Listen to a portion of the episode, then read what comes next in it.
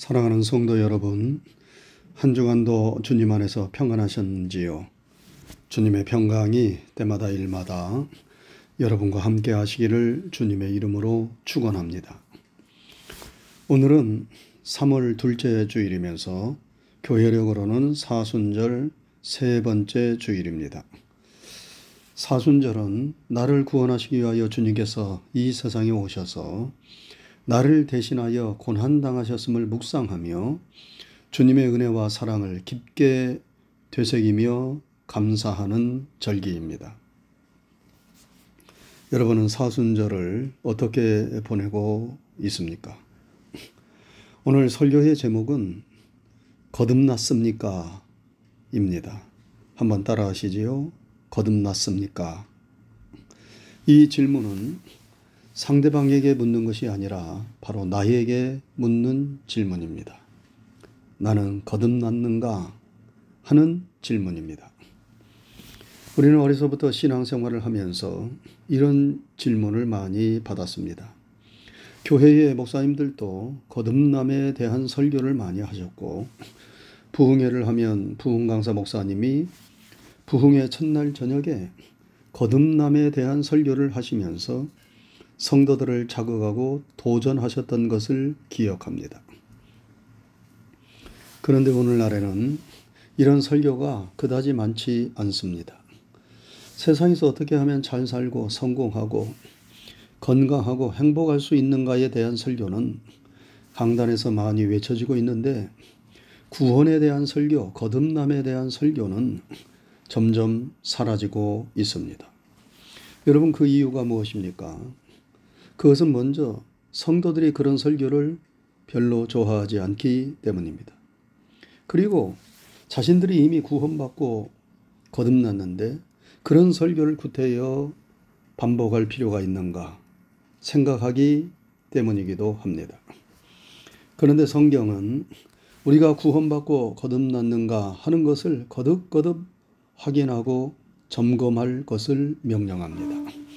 왜냐하면 우리가 구원받는 것, 거듭나는 것이 우리 신앙생활의 최종적인 목표이고 가장 중요한 본질이기 때문입니다.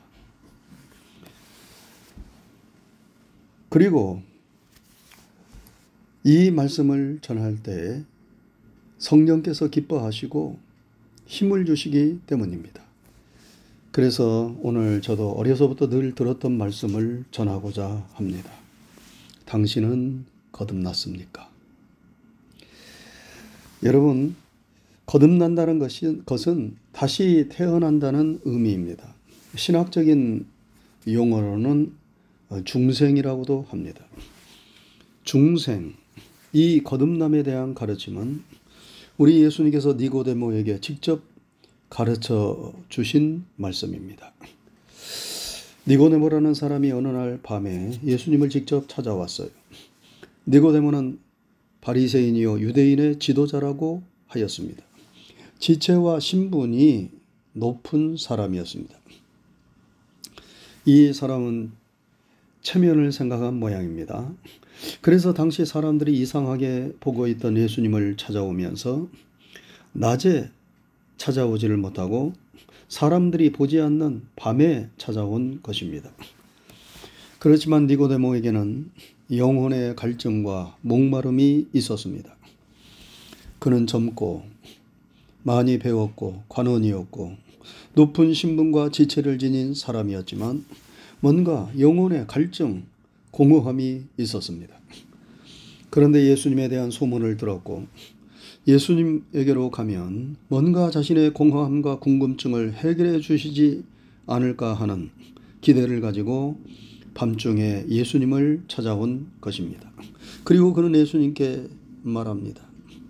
라비여, 우리가 당신은 하나님께로부터 오신 선생인 줄 아나이다.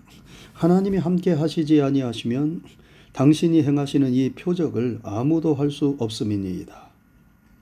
니고데모는 예수님께서 행하시는 여러 이적 표적들을 보면서 예수님을 하나님이 보내신 선생, 선지자 정도로 생각하고 있습니다. 예수님은 예수님에 대한 이러한 니고데모의 이해가 마음에 들지 않았습니다. 그렇지만 진리를 구하고 구원을 열망하는 니고데모의 마음을 아셨습니다. 그래서 가장 중요하면서 근본적인 거듭남에 대한 말씀을 전하십니다. 진실로 진실로 내게 이르노니 사람이 거듭나지 아니하면 하나님 나라를 볼 수 없느니라. 니고데모는 예수님의 말씀에 충격을 받았습니다.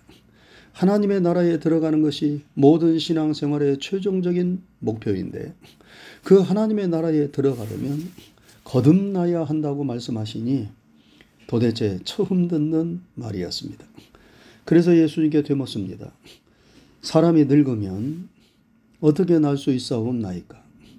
두 번째 모태에 들어갔다가 날 수 있사옵나이까? 니고데모는 거듭남을 문자 그대로 이해했습니다.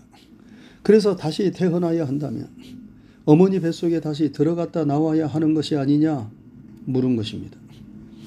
그러자 예수님은 다시 한번 하나님 나라에 들어가려면 물과 성령으로 나야 한다 말씀하시면서 육으로 난 것은 육이요 영으로 난 것은 영이니 내가 네게 거듭나야 하겠다 하는 말을 놀랍게 여기지 말라 말씀하셨습니다. 거듭난다는 것은 다시 태어난다는 것이지만 엄마 뱃속에 다시 들어갔다 태어나는 것이 아니라 하나님의 영, 성령으로 다시 태어나는 것을 의미한다고 말씀하신 것입니다. 여러분, 사람에게는 두 번의 출생이 있습니다. 한 번은 엄마 뱃속에서 태어나는 육적인 출생이 있습니다. 그리고 다른 하나는 우리의 영이 하나님의 자녀로 태어나는 영적인 출생이 있습니다. 우리가 육적인 출생만을 가지고는 하나님의 자녀가 될 수 없고 하나님 나라에 들어갈 수 없습니다. 우리에게는 첫 번째 육적인 출생과 함께 반드시 하나님의 자녀로 태어나는 영적인 출생이 있어야 합니다. 그래야 구원을 받고 하나님의 나라인 천국에 들어갈 수 있습니다. 그러므로 이 두 번째 출생, 거듭난다는 것이 얼마나 중요합니까?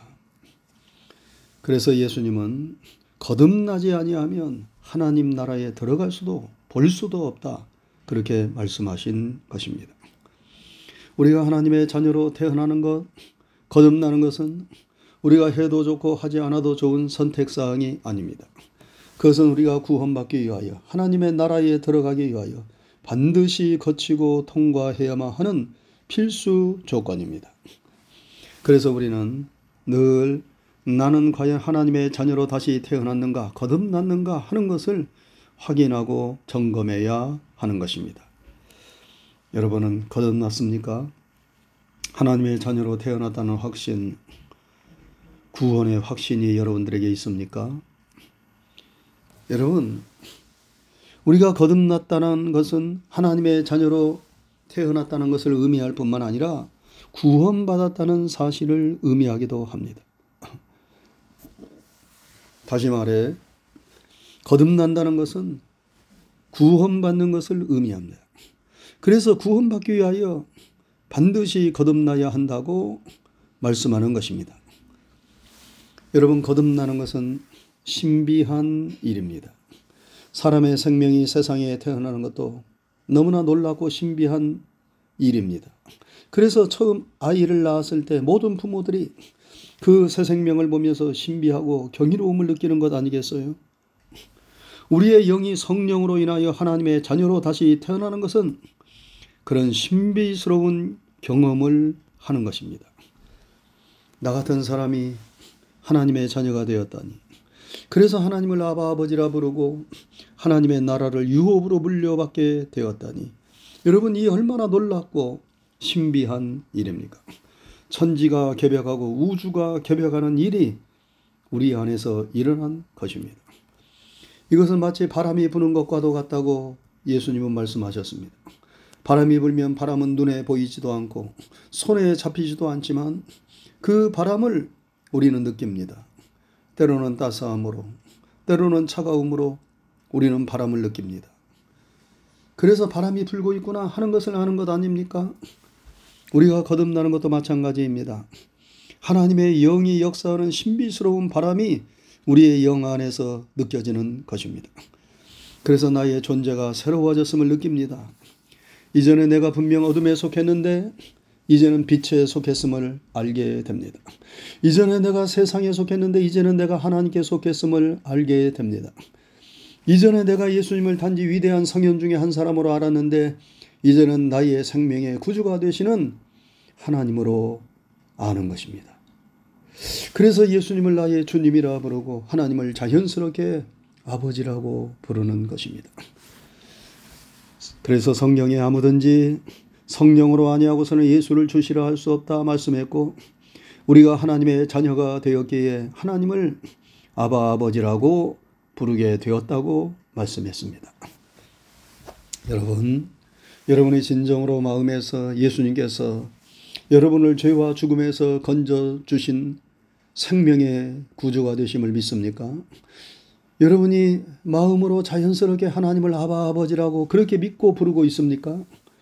그런 믿음이 여러분 안에 있다면 그것은 우주적인 변화가 여러분 안에서 일어난 것입니다. 성령의 신비한 바람이 여러분 안에서 불고 역사한 것입니다. 그래서 예수님을 믿게 된 겁니다. 그래서 하나님을 아버지라고 부르게 된 것입니다. 예수님은 진실로 진실로 내게 이르노니 사람이 물과 성령으로 나지 아니하면 하나님의 나라에 들어갈 수 없느니라 말씀했습니다. 여러분 물은 무엇입니까? 물은 하나님의 말씀, 특별히 복음의 말씀을 의미합니다. 그 말씀이 우리를 거듭나게 합니다. 그래서 바울 사도는 믿음은 들음에서 나고 들음은 그리스도의 말씀으로 말미암느니라 그렇게 말씀했고 베드로 사도는 베드로전서 1장 23절에서 너희가 거듭난 것은 썩어질 씨로 된 것이 아니요 썩지 아니할 씨로 된 것이니 살아 있고 항상 있는 하나님의 말씀으로 되었느니라 그렇게 말씀했습니다. 하나님의 말씀 특별히 예수가 그리스도라는 예수가 나의 생명의 구주이시다는 이 복음의 말씀으로 여러분과 저는 거듭납니다. 그 복음의 말씀이 우리에게 들려올 때 성령께서 우리 안에서 역사하십니다. 그 복음의 말씀에 은혜 받게 하시고 믿게 하시고 그 복음의 말씀을 영접하게 하십니다. 성령께서 말씀을 믿는 믿음과 은혜를 주시는 것입니다. 그래서 물과 성령, 말씀과 성령으로 우리는 거듭나서 하나님의 자녀가 되는 것입니다. 여러분, 예수님이 나의 생명의 구주라는 이 말씀이 믿어집니까? 이 말씀이 너무 귀한 말씀이어서 들으면 들을수록 여러분에게 은혜가 됩니까? 나의 수고나 공로가 아니라 내가 무슨 자격이 있어서 하나님의 자녀가 되는 것이 아니라 오직 하나님의 은혜로 예수 그리스도를 나의 생명의 구주로 믿고 영접함으로 내가 구원받은 하나님의 자녀가 되었다는 이 놀라운 사실이 믿어집니까? 그리고 이 사실이 너무나 감사하고 고맙게 생각됩니까? 우리는 늘 주님의 이 놀라운 은혜와 사랑에 감사하고 감격해야 합니다. 우리가 거듭나서 구원받은 하나님의 자녀가 되면 그때부터 성령께서 우리 안에서 역사하셔서 우리를 새롭게 하고 변화시킵니다. 그래서 하나님의 자녀다운 마음과 생각을 하도록 하고 하나님의 자녀다운 말을 하게 하고 하나님의 자녀다운 행동을 하도록 날마다 우리를 새롭게 하시고 변화시킵니다. 물론 그 변화가 단번에 이루어지는 것은 아닙니다. 매일매일 조금씩 말씀을 듣고 깨달음의 은혜를 받으면서 작은 물방울이 떨어지고 떨어지면서 바위를 깨뜨리는 것처럼 그렇게 조금씩 조금씩 주님을 닮아가는 변화의 역사가 우리 가운데서 일어나는 것입니다. 우리가 완전히 새롭게 변화되지 않았다 하더라도 여러분 실망할 필요가 없습니다. 우리는 조금씩 좋아지고 있는 것입니다. 콩나물 시루에 물을 줄 때에 물은 다 빠지는 것 같아도 콩나물은 자라는 것처럼 우리도 그렇게 변화하며 자라고 있는 것입니다. 왜냐하면 우리는 이미 예수님을 믿음으로 하나님의 자녀의 새 생명을 받았기 때문입니다. 하나님의 생명이 우리 안에 뿌려졌기 때문입니다. 여러분 한번 생각해 보세요. 여러분이 하나님의 자녀가 되지 않았다면 오늘 이 정도라도 되었겠습니까? 예수 믿지 않는 나 자신을 한번 생각해 보세요. 지금보다 좋아졌을까요? 아마 그렇지 않을 것입니다. 그런데 중요한 것은 눈에 보이는 변화가 아니라 눈에 보이지 않는 변화. 우리가 하나님의 자녀가 되었다는 그 우주적인 변화가 더욱더 중요한 것입니다. 하나님의 새 생명을 내가 받았다는 사실이 중요한 것입니다. 왜냐하면 그것이 바로 우리가 거듭났다는 증거이기 때문입니다. 사랑하는 성도 여러분, 오늘은 사순절 세 번째 주일입니다. 이 사순절에 우리가 생각해야만 하는 것은 여러분과 저는 아무리 세상의 것들을 많이 가졌다 하더라도 니고데모처럼 늘 영적인 갈급함이 있는 구원이 필요한 존재라는 사실을 잊지 말고 기억해야 합니다.